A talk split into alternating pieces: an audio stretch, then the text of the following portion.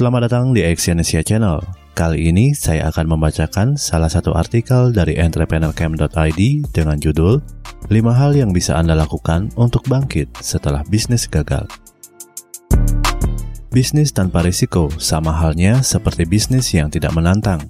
Anda tidak tahu apa yang kurang dari bisnis Anda karena merasa selama ini apa yang dikerjakan lancar-lancar saja. Anda pun tidak tahu apakah bisnis Anda berkembang atau tidak karena Anda selama ini bermain aman saja. Memang, mengambil risiko sama saja dengan harus siap dengan segala konsekuensi yang mungkin diterima, entah persaingan yang ketat, kondisi pasar yang sedang tidak stabil, harga bahan baku yang tiba-tiba melonjak, hingga siap bila terpaksa harus mengalami kegagalan. Meski bisnis sedang terpuruk, Anda selalu punya pilihan utama untuk bangkit kembali Nah, berikut adalah lima hal yang bisa Anda lakukan untuk bangkit setelah bisnis Anda gagal. Yang pertama, Anda perlu memiliki visi. Salah satu masalah yang bisa muncul dalam bisnis ialah adanya perbedaan visi para co-founders di perusahaan Anda. Bagi Gino Wickman, penulis buku Traction, Get a Grip on Your Business, Visi sangat penting untuk mendefinisikan siapa Anda dan apa organisasi Anda, ke mana bisnis ini akan dibawa dan bagaimana mencapai tujuan Anda. Seharusnya, visi bisa dibuat dengan mudah karena semuanya sudah terbayang di kepala Anda.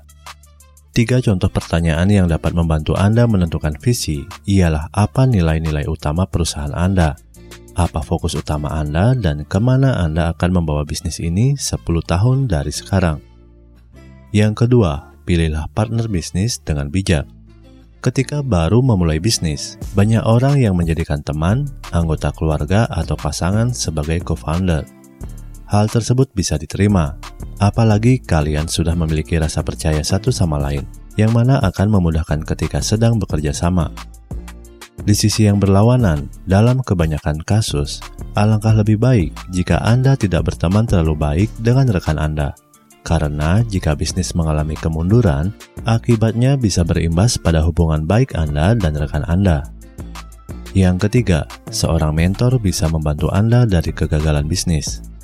Belajar soal bisnis mungkin bisa dilakukan dengan membaca buku, mendatangi berbagai konferensi, atau mendengarkan podcast. Namun, ketika Anda menghadapi tantangan yang tak terduga, mentorship akan sangat membantu. Pengalaman dan ilmu yang dimiliki seorang mentor bisa membantu Anda menjalankan bisnis dengan lebih maksimal. TechCrunch menulis, startup atau bisnis Anda bisa tiga kali lebih sukses jika memiliki mentor.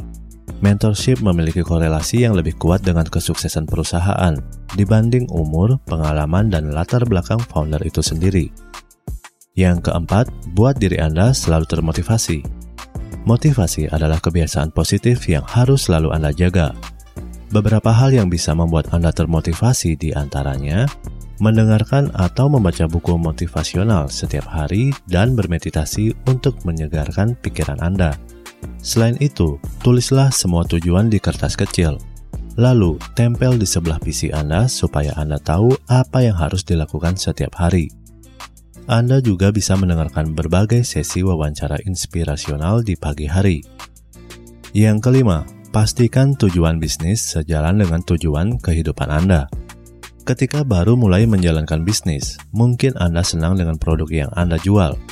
Namun, seiring dengan berjalannya waktu, Anda tidak senang dengan marketing yang dijalankan oleh tim Anda. Jika tidak berhati-hati, hal tersebut akan berdampak pada tujuan kehidupan Anda. Sedikit saran, sebelum menulis tujuan untuk bisnis, tulislah dulu tujuan personal dalam hidup Anda. Bagaimana gambaran Anda 10 hingga 20 tahun ke depan? Apakah Anda ingin bekerja dengan jadwal reguler atau fleksibel?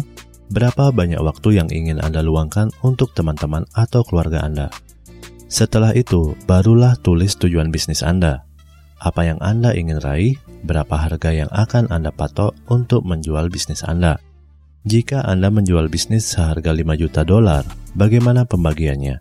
Apakah uang itu cukup untuk membawa Anda ke tahap selanjutnya? Penting diingat, tujuan bisnis harus sejalan dengan tujuan kehidupan. Jadi, Anda tidak perlu melakukan sesuatu yang tidak Anda inginkan. Nah, itulah 5 tips yang bisa Anda terapkan agar bisa bangkit setelah bisnis gagal. dan kembali meraih kesuksesan dengan penjualan yang terus meningkat. Terima kasih telah mendengarkan audio artikel ini dan silakan cek link di bawah untuk membaca artikel yang saya bacakan ini di entrepreneurcamp.id. Salam sukses.